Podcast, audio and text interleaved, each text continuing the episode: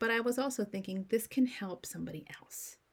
Knowing that this story happened may give them some hope that they're not the only one, some hope that healing is possible.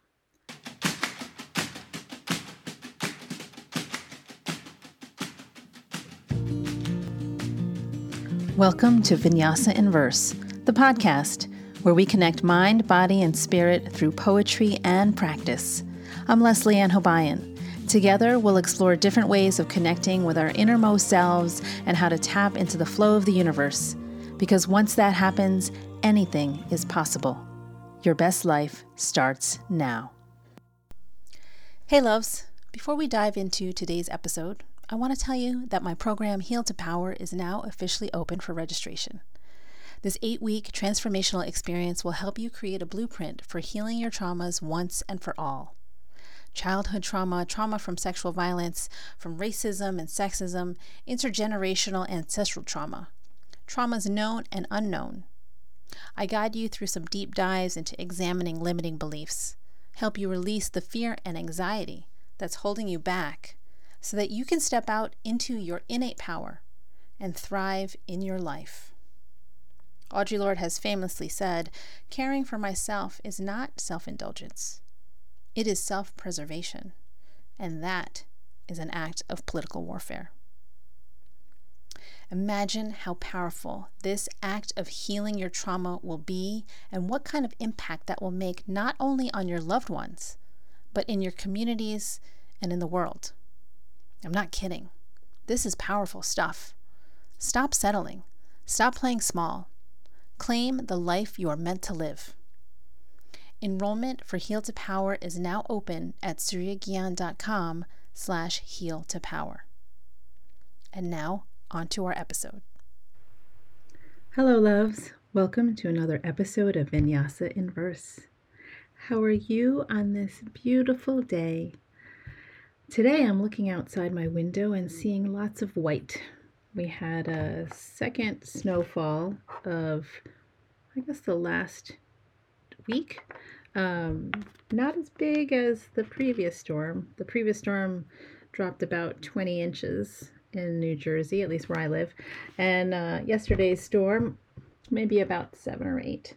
But there's something magical about seeing snow on the trees, the branches of the trees. Uh, just feels so peaceful. And for you, I offer my perception of beauty in this moment.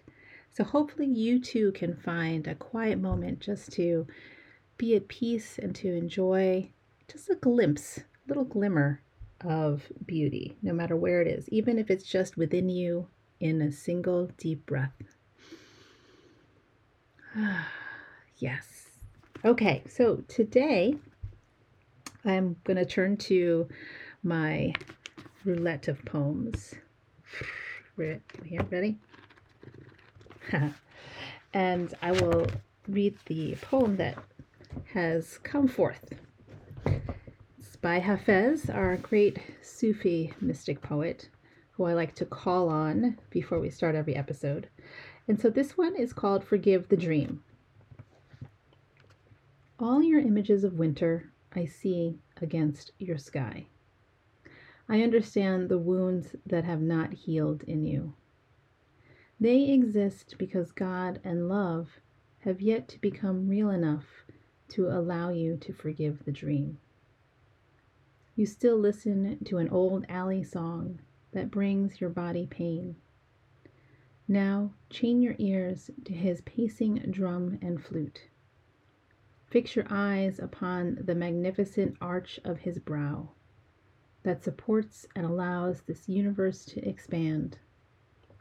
Your hands, feet, and heart are wise and want to know the warmth of a perfect one circle. A true saint is an earth in eternal spring. Inside the veins of a petal on a blooming red bud tree are hidden worlds where Hafez sometimes resides. I will spread a Persian carpet there, woven with light. We can drink wine from a gourd I hollowed and dried on the roof of my house. I will bring bread I have kneaded that contains my own divine genes and cheese from a calf I raised. My love for your master is such you can just lean back and I will feed you this truth. Your wounds of love can only heal when you can forgive this dream. Hmm. One of the longer poems in this um, in this collection, and actually, this is such great timing and one of my well, I want to say all of them are my favorite poems, but this one speaks a little bit more uh, timely, we'll say. It just feels like this poem came forward at the right time. Um, one, it's winter, right? So the first the first line is all your images of winter I see against your sky. And I was just talking about the snow that just um, fell yesterday. But the part that comes next, I understand the wounds that have not healed in you. It's so um, it's it's this I see you moment, right? I see you, I hear you, I feel your pain, I acknowledge that you are wounded. And I had actually just um, finished talking about uh, healing trauma as a polit- an act of political warfare.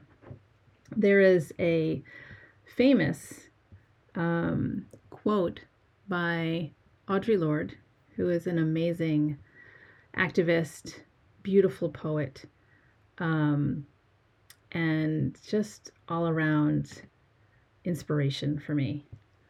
Uh, and the quote goes like this Caring for myself is not self indulgence, it is self preservation. And that is an act of political warfare. And so I'm thinking about this through the lens of healing trauma.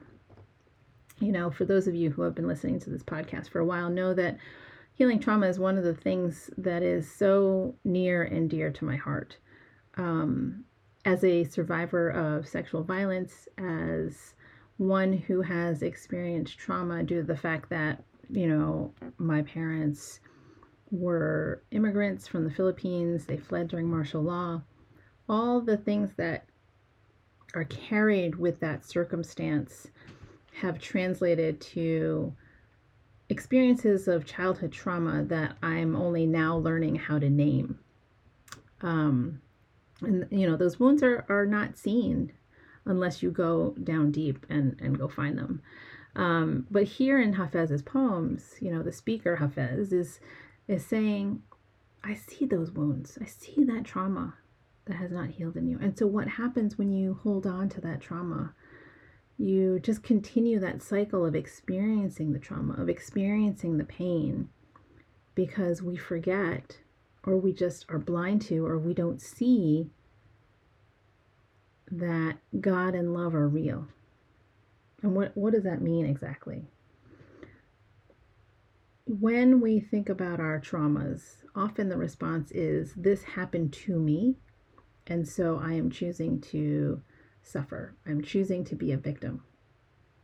Now, yes, there are events that happen um, that are traumatic and what happens physically, physiologically, is that our nervous system becomes interrupted. Our neural pathways are interrupted. Our sympathetic nervous system kicks into high gear and activates one of the four F responses fight, flight, freeze, and fawn, right? And so depending on the situation, depending on, you know, where we're at, one of those responses will emerge. And when that happens, physiologically, the neurological pathways get interrupted and then redirected. So much so that when we are in a situation that feels familiar to that original moment of trauma, we begin to respond that way, even if there's no imminent danger. Um, so, in thinking about how we respond to trauma and how we store it in our bodies, think about how we walk through the world carrying this weight.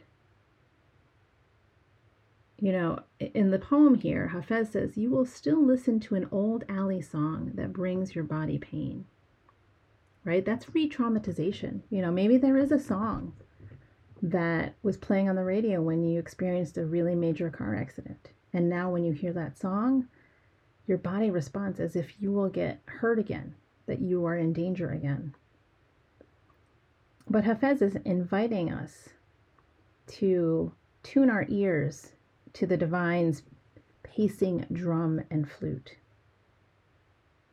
To really focus on God, the universe, what, whatever you call this higher power source, the divine. And by focusing on that, we remember that we are more than just our physical bodies, that we are love made manifest. We are love in a physical existence, like our very essence is love. And when we connect with the divine, we remember that so that we can take our traumas, whatever has happened to us, examine their roots and pull them out and say, hey, this doesn't serve me anymore. This doesn't serve my highest good. This doesn't help me evolve to embodying the divine love I know that I am right? So, thinking about how we move in the world in these bodies of ours, um, sometimes, well, not sometimes, often, we are doing it on autopilot. Often, we're not even paying attention to what we're doing in our bodies or to our bodies or with our bodies. Often these days, especially in pandemic times, we have our face stuck in a screen. And I'll be the first to admit that I am guilty of this as well. You know, I am so mindful of it. And when my kids come up to tell me something and talk to me, I put the phone down, put it away, whatever I'm in the middle of. But that doesn't always happen. I will admit that. Sometimes I worry that I will forget what it was I was looking at on my phone. I was like reading an article or I was about to take some action on like the Slack channel for my business or respond to an email or whatever it is and one of my kids comes up to me and starts talking to me, and I want to pull the phone away so I can give them my full, undivided attention. But I'm hooked into, you know, getting the things done, into the physical duties, the physical three dimensional responsibilities of this human life, this human experience that we're having, and not really focusing on my kid. You know, I'll be half, um, half my attention is on on them. Um, and that that's no bueno is what I got to say to that. And it, it's it's so funny because as I'm speaking this, it's the very thing that I warn my own kids against with their devices, right? So I'm not exactly being the best model or example for the behavior that I'm preaching about. And so I'm I'm working on being mindful of that so that I can take action to be fully present with them. So, one of the things I might do is if one of them comes up to me and then I'm in the middle of something, I will say, wait, hold on a second, or just pause, just hold on, let me write this down or write down a note of, of where I was so I can remember where I left off. And then I will give you my full attention. And of course, it has to take a, a second. It can't take like, you know, five minutes of writing down notes or whatever. Because you know, the, the kid, my kid, is coming to me with something that feels worth sharing with me, feels worth my attention. And so I want to I want to honor that, but I also don't want to forget what I was doing. Right? So that is something um, I want to practice so that they can see from my example that they too can manage their their screen time. But that's not, you know, what I'm talking about overall. That was just a little mini digression. What I'm talking about is how we are not fully present. We're not fully present in this moment. We're not fully present in our bodies. And what happens is that we forget that we are carrying trauma. We forget, or we even don't even pay attention to how we behave in certain scenarios you know, until it's happening, until we are triggered, until We feel re traumatized until our nervous system goes into overdrive. And then we're like, oh, wait, why is this happening? Or, oh my God, this is happening again. Let's go hide under the covers. You know, um, that's because that is our automatic response. When at the moment of trauma, when the new neural pathways get created, we just go automatically into that. So let's let's take a car accident for example. You know, there's there's a big collision kind of accident. Air, airbags are deployed, the whole thing.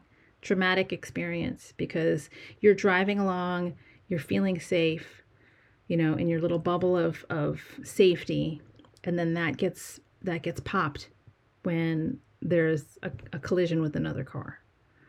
And so your body goes into overdrive, your sympathetic nervous system kicks in, and it chooses fight, flight, freeze, or fawn.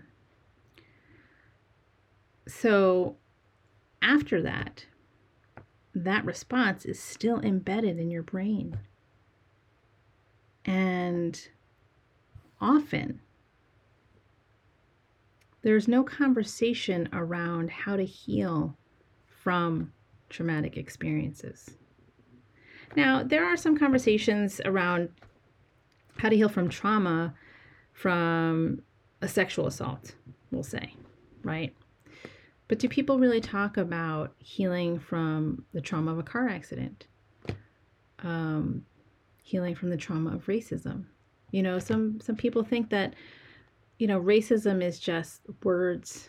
You know, it's just um, calling people names or it's it's just a matter of opportunities that are not presented equally to certain communities. And these are all true.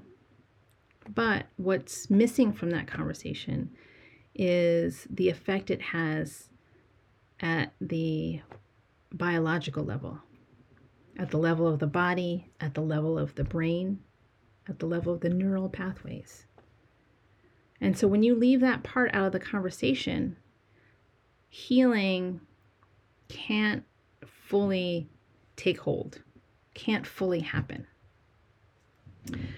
I'll give you an example from my own my own experiences. So, as a um, survivor of of sexual violence, I um, you know I recognized that I had been through a traumatic experience, and I recognized that I need to do something about it to get over it, so to speak, to move on. And so, the only thing I knew from you know, movies, TV shows, you know, cultural messaging is that going to therapy is the way to go. Going to talk therapy, you go to a, an office, you sit with a therapist, they don't say anything, they got a little notebook and they sit in their chair and they nod, they sometimes write down what you say, and you just sit there and talk. And, you know, coming from a Filipino um, family, culturally speaking, therapy is not really a thing, period. It's just not a thing. But to even broach the subject of going to therapy feels taboo. It's like, you know what? No, no, no, no, we got this. We can figure this out. We can power through. We don't need to tell anybody what's going on. We don't need to heal. It happened. It's in the past. Move on. The past is in the past. Let's just move forward get on with our lives. That's the general attitude. And I know this is the case with other communities as well. But because I am who I am, I don't necessarily subscribe wholeheartedly to the things that are given to me. I'm always questioning, I'm always challenging the status quo. Um, so I go to therapy because I'm thinking, all right, if I'm going to heal from this trauma, I got to go to therapy. So let me go find a therapist. And I've never been to therapy, so I don't know how it works. But from what I've seen on TV, it's like you lay down on a couch, and the therapist sits in a comfy armchair, has a little notebook, takes notes, nods every now and then, and then you leave, and that's it. And so in my brain, I was like, really, that's it? That's all you need to do to heal? Like that's, wow, okay. So if I just talk it out, then I will heal. It didn't make sense to me, but I was willing to try it. And I was like, okay. And it's interesting because I was also thinking, is this what confession is like? Like, is that the point of confession? Um, you know, in the in the Catholic religion, they have this sacrament. We, I should say, we have the sacrament um, of reconciliation, in which part of it is you confess your sins to a priest. I was never a big fan of that. Um, I understood the concept of having to release these feelings of you know guilt or or you know badness. I don't even know. That's like whatever. I'll put that in air quotes. Um but it was a ritual in which by verbalizing it by actually saying it out loud that would be your process of purification of cleansing yourself of sin. Now in the catholic religion and everybody knows this you know sin is this terrible thing. It's like all the bad deeds you could think of, right? But I don't like to think of the word sin in that way. I mean, this is how Catholics are known for their guilt because it's like, you know, sin is everything. Anything you do could be seen as a sin, right? What I've done um, over the years in my evolving relationship with my Catholicism is that I've taken the word sin and gone back to its original Greek roots. The word sin was used in archery back in the day to indicate missing the mark. So when you were pulling back your arrow on your bow and you're aiming for that target and you're slightly off the bullseye, that's called a sin. Now, doesn't that shift everything? Like all of a sudden, like, what? Wow. So for me to miss the mark, the word sin, to miss the mark, changes everything. Because it's not about, oh, you did a bad thing. It's more, you were not in alignment with your highest good. You are not in alignment with love. You are not in alignment with serving others. And that feels different. That actually feels like something I can work with, right? So, um, so anyway, yeah. So I don't even know. Well, we were talking about confession, right? So verbalizing our um, our missed marks, we'll say. The idea was that was a physical release from the body that by saying it out loud, you just release yourself of the weight of guilt, of feeling bad about whatever it is that you did. And so I thought, you know, therapy is probably the same thing, right? I mean, if I did think that 100% and believed it, then I'd just go to my priest for therapy, right? I'd be like in the confessional, bless me, Father, for I've sinned. Uh, this is what happened to me. That's not really how it works. But, um, but yeah, so I thought of it that way where I paid somebody to listen to me tell my story over and over again. And what I found along the way in my shopping for therapists is that, well, one, not all therapists are alike. I got a couple that were just um, a little odd, we'll say. Um, one one therapist I had seen for an initial consult, she said something along the lines of, me dressing up like sexy or whatever, and then that would help me get over my um, trauma. And I was like, mm, yeah, no, okay, you're not you're not the therapist for me. so eventually I found um, I found a, a, a, few therapists, you know, over over the years. I didn't I wasn't going to more than one, but you know, I go to one therapist. Uh, I went to one white woman, and and it was fine. And then later, I went, um, I started going to a therapist, um, a white guy who um, was really fantastic, uh, a creative, uh, creative spirit, and um, understood sort of the the soul of the creative and and how how we operate, not very logically. Um, but yeah, I had you know I had some good therapists um, in my life, but but what I what I didn't know then is that as much as I talked, I wasn't really necessarily feeling better. like I felt better after the session and I was I was like, "Oh, I got that off my chest. Yeah, okay, cool." But I was still getting triggered and re traumatized anytime somebody would either share a story of themselves being attacked, um, or someone mentioning it, or there's a story in the news, um, any of those things. I was still getting triggered. And I was like, you know, I, this is part of the work. I kept saying, this is part of the work, it's part of the healing work. Then I also thought that writing it out would help me heal physically expelling it from my body. So not only speaking it, but also writing it. You know, writing the story, writing my feelings, writing my experience of during and after, and, you know, all the things. And trying different things story, you know, short story, personal essay, poems. You know, I just kept at it. And as I kept going at it, I felt my nervous system kicking in over and over again and I was getting re-traumatized over and over again. Like my whole body would be shaking, and I'm and I would think to myself, okay, this is part of the healing. This is part of the healing.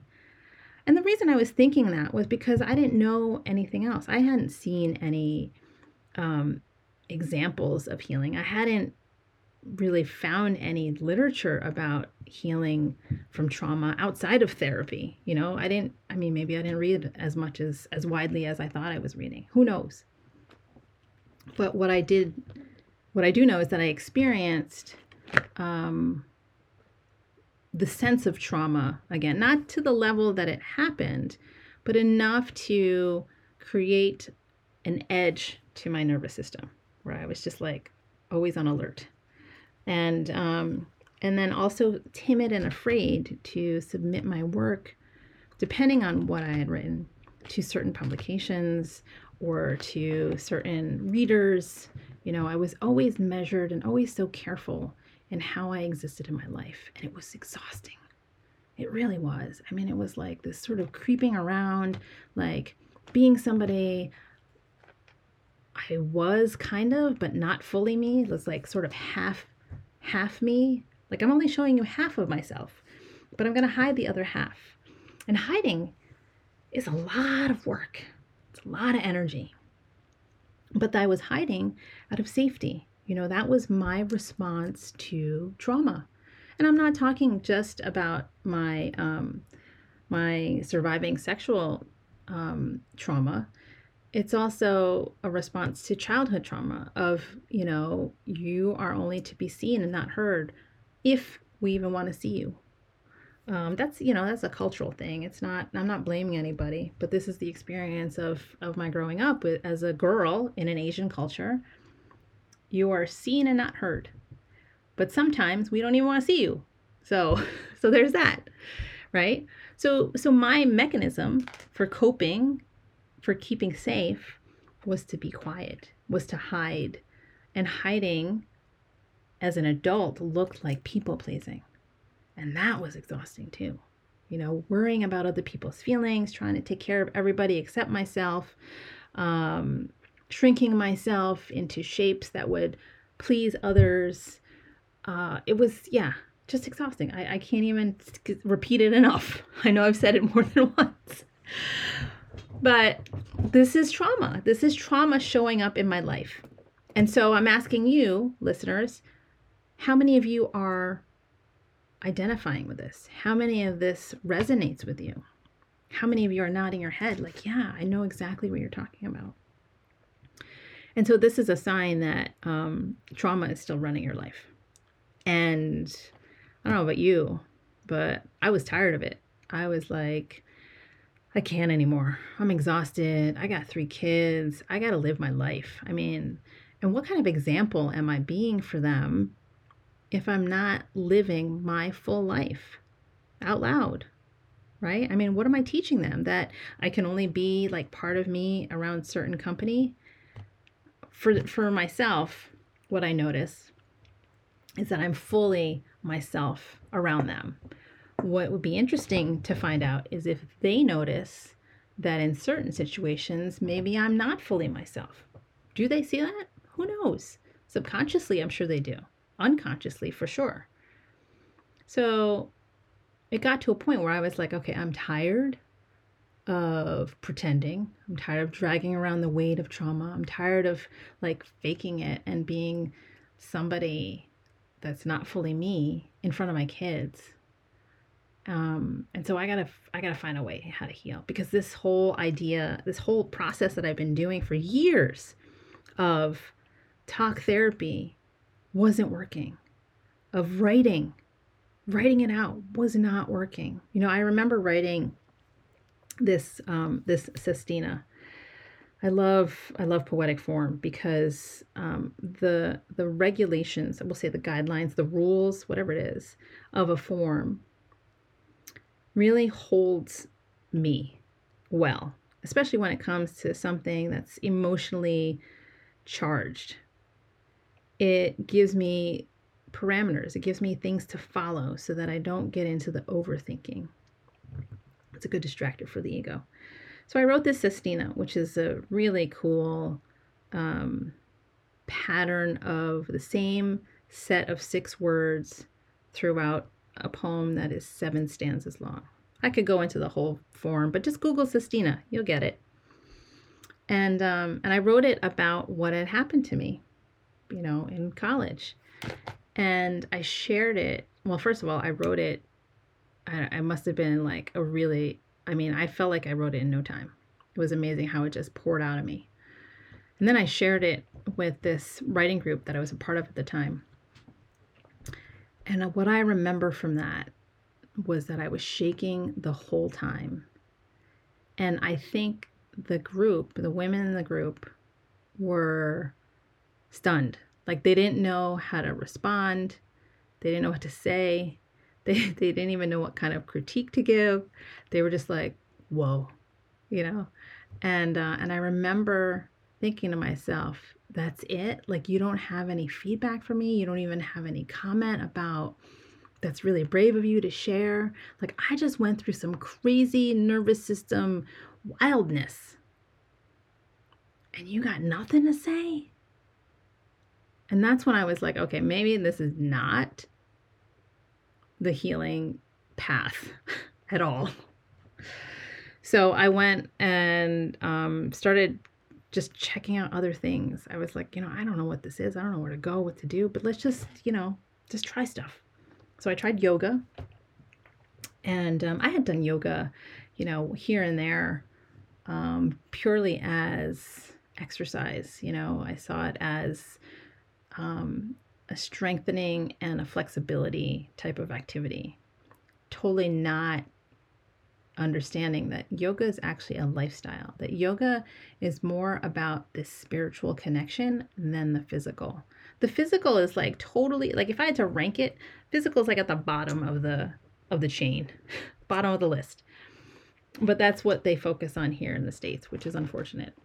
Um, but in my search for healing and at the time i didn't know i was searching for healing. It was just i just felt like i was searching. I just you know and the whole and this and this whole time i was also um, reading some spiritual books with a friend of mine erika martinez who's out in um, oakland. And you know we had we had started reading all these great books um, you know ask and it is given by esther hicks. Um, we read the magic by um, rhonda byrne and uh, a few others. Ask, uh, what is it? Um, yes, I, I think I can. What is it?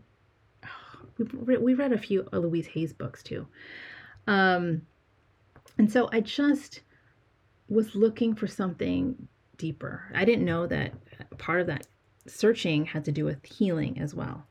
Um, and so then I, I turned to yoga and um, I found some amazing breakthroughs in yoga. Um, part of it is because I had a really amazing teacher. Uh, and she just like brought the yoga philosophy into the studio where I was like, oh, yoga is more than that. Yoga is more than just bending yourself into pretzels. I didn't know that. That's really cool. So I was, you know, totally drawn in. Um, did teacher yoga teacher training, you know, for hatha yoga, did training for kundalini yoga and really dove into the spiritual path. Bhakti yoga is also in there. Um, and then I was like, okay, cool. I feel like I'm getting to some kind of healing. I'm on that spiritual path, you know, and I feel that spiritual work is really a good component for healing, but it's not the only part, right? So while I felt like I was making progress in truly healing my traumas, I was still getting triggered. And the only reason I know this is because after the election of 2016, I had, you know, been in yoga and spirituality and stuff, and I was like, I'm good, this is good. Then the election of 2016 happened, and the results triggered the heck out of me. I didn't want to leave my house because there's somebody who was a known predator of women a known um, sexual assaulter was just put in the White House. And I was like, what? And then I saw the violence against people of color. And so I was like, I don't even, I can't even leave my house. Not only am I a woman, I am a woman of color. So I got, I got double trouble, you know? Um, and so I didn't, I didn't know what to do. I was like, oh my God, what? yeah. I mean, I, I, I must, I powered through, and this is, this is the part that I, I want you to pay attention to. I powered through my nervous system response so that I could go to yoga. I went to my home yoga studio and I was, I was nervous driving the 15 minute drive. Um, because there were a couple of supporters in front of me with their bumper stickers, honking their horns, pumping their fists out the window. Yeah, we did it, you know, and I was scared. I was like, no, no, no, I gotta go. I gotta go to yoga. Yoga is a safe place. Let me go. Let me go. Um, and so I went, and and the the class was just so um, I was so heavy, you know, understandably so. And you know, the one who led the class, my friend Judith, She's amazing. She really held the space for us. But it was still, um, it was still like, what just happened, you know? Um, and so I felt like that for a good week, I want to say. And then I felt compelled to write a poem. So I wrote a poem and I was nervous the whole time. Like when I say nervous, my nervous system was was activated. Um, and there was a, a call for submissions um, by a literary journal called The Rumpus and I submitted my work. I was, you know, totally like, oh my God, this is so crazy. This is vulnerable. I'm just going to do it. So I submitted it and it ended up getting published. And I was freaking out about it. I was like, oh my God, everyone's going to know about this, you know, this about me. But no matter, you know, in my head, you know, somewhere some voice was saying, but this is part of the healing. Right. And, um, and I guess it, it could have been, it might have been, but I but I was also thinking this can help somebody else. Knowing that this story happened may give them some hope that they're not the only one. Some hope that healing is possible. So um so I just was like, okay, let's go. But I still knew that more there was a piece missing. There was a piece missing in this healing journey. And i was like what is it? I was like racking my brain trying to find all the things doing research finding books whatever whatever. And then i found it. I found um, the book the body keeps the score by bessel van der kolk. And that talks about the nervous system and how trauma lives in our bodies. And that shifted everything for me. And I was like, oh my God, this is the missing piece. This is totally it. Like everything I had done was great, right? But there was just that one, it's like, it was just that one piece. And when I found that, everything fell into place. Everything clicked. All of my healing work just all of a sudden lined up. It was like a super power charge, you know? Um, it was crazy and then uh, you know so i did some some work on that with um, healing the nervous system and understanding the nervous system and just you know working through all that stuff with other modalities and i was just like yes this is it this is what people need um, all these parts coming together that don't seem to come together, especially for communities of color. And so I was like, I got to do something about this, you know? So I talked to some people, you know, friends, and, and asked them just what, you know, what's going on with them.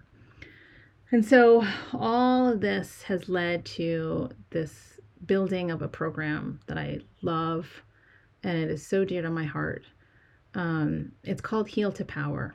And it's just like it's this is the, this is the program that I wish I had, you know, where I could figure out what my healing journey was without so much re-traumatization, without so much pushing through. You know, the pushing through is not always a good thing. You know, there's that line, and I say this to my yoga students all the time. There's that line where discomfort is, right? Where you push yourself in a pose in an asana, where you feel a little discomfort. You don't feel pain, but you feel discomfort, right? But if you push it too far, that discomfort then becomes pain. And that's what you don't want. You don't want to push yourself to the point of pain because then the effects of that undermine whatever benefits you're getting. And so um, this program is amazing. If I'm gonna just you know toot my own horn, and um, and yeah, I, as I was saying, it was it's the program that I wish that I had you know it, teaches you how to how to look at fear and anger right? Because we carry that in our bodies. We carry that on as part of our response to trauma. Like why did this happen to me? If i did this if i did that you know and this sort of like self-flagellation if i made different choices you know living in the past. And that's not that's not helpful. That doesn't help you heal. That doesn't help you move forward in life it keeps your life small, it keeps you held back from your true greatness. And so, you know, one of the things that I do is I help people, specifically women of color, to identify this and to look at it and figure out, okay, what do I do with this thing so that I can move on, so that I can move forward, so that I can thrive in my life, to really thrive. Because right now, there's a whole bunch of people living at half mast, living this like safe life that feels comfortable, but it's definitely one that you're settling for. When you know deep inside that you are meant to experience even more than what you've gone through right now. And I just want to help people get to that, to that realization that your life is meant for way more than you even dreamed possible. You know, there's this saying, not this saying, but this idea, this concept that I have that I've gotten from from teachers of mine that the universe kind of chuckles at us because our dreams that we think are so big are actually kind of small.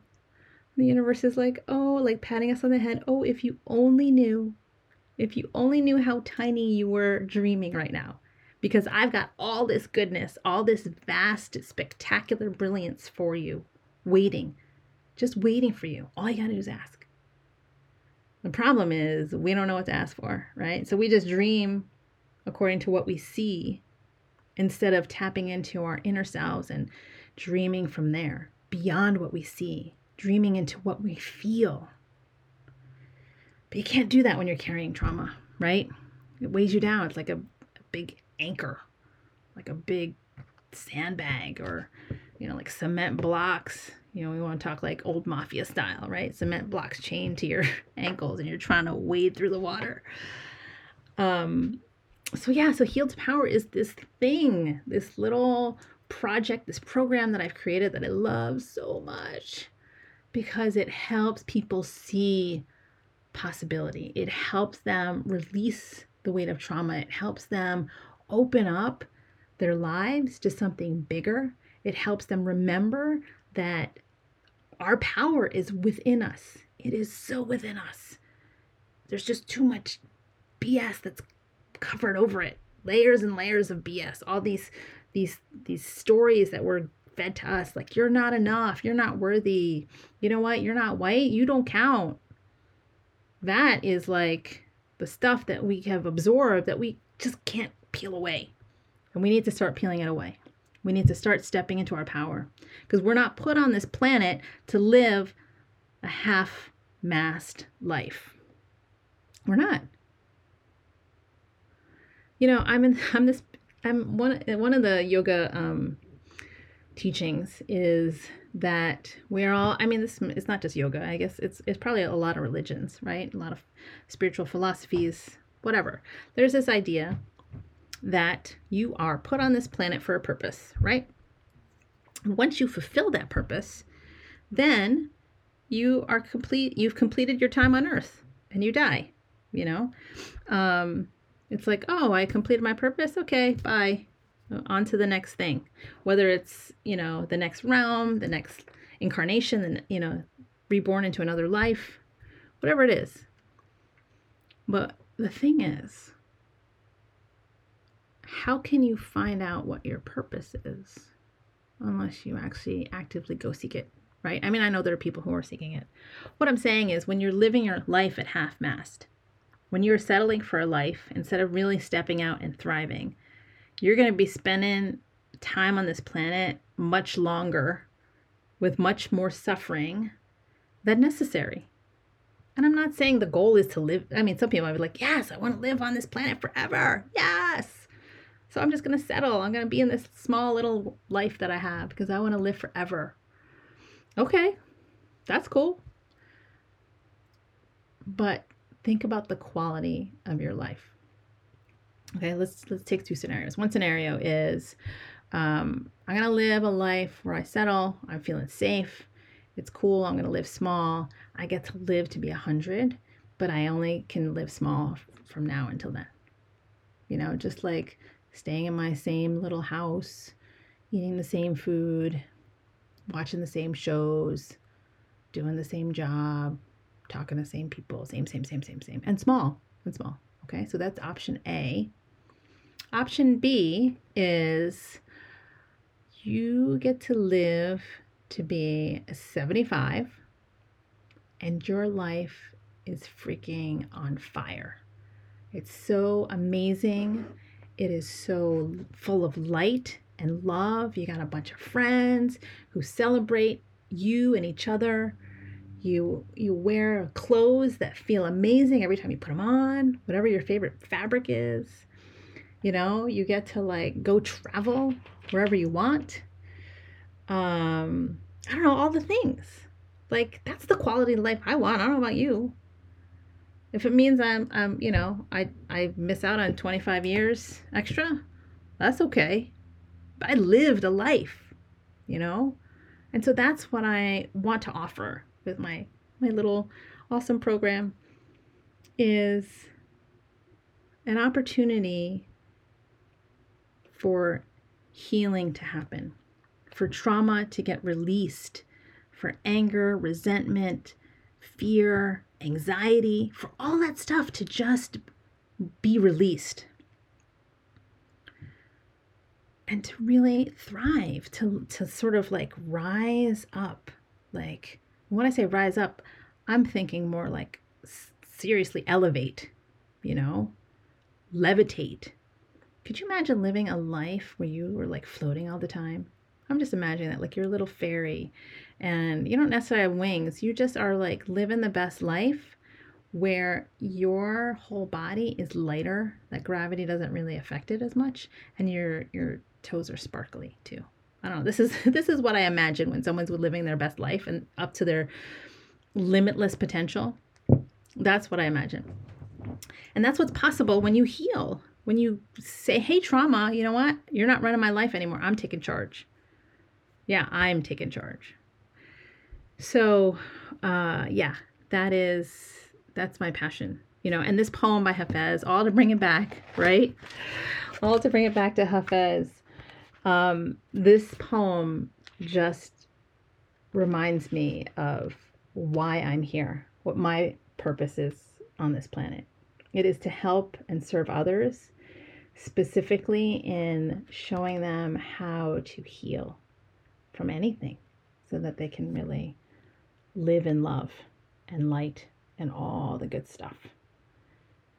So that you can, as Hafez says, drink wine from a gourd he hollowed and dried on the roof of his house. So good, so good, so good, so good.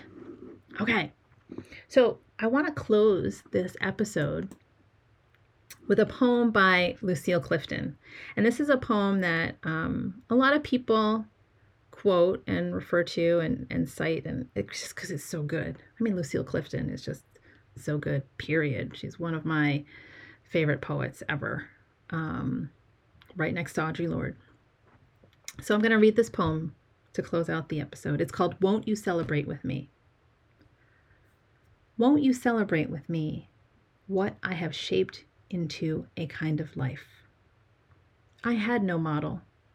Born in Babylon, both non white and woman, what did I see to be except myself? I made it up here on this bridge between starshine and clay. My one hand holding tight the other hand Come celebrate with me that every day something has tried to kill me and has failed. That's what this is about. Yes. Okay, my friends. Thank you so much for listening. And we will close the episode as we always do. The divine light in me bows to the divine light in you. Until next time. Namaste.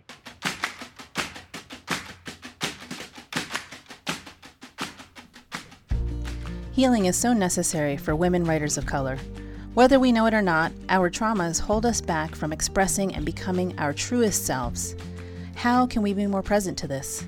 How can we create new ways of understanding our hurts so that we can heal them and step into our life's purpose with radiance? Follow me on Instagram for messages of healing and support as you walk this journey that brings you home to yourself.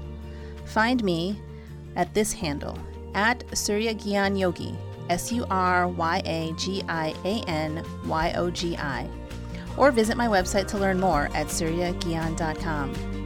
Your best healed life starts now.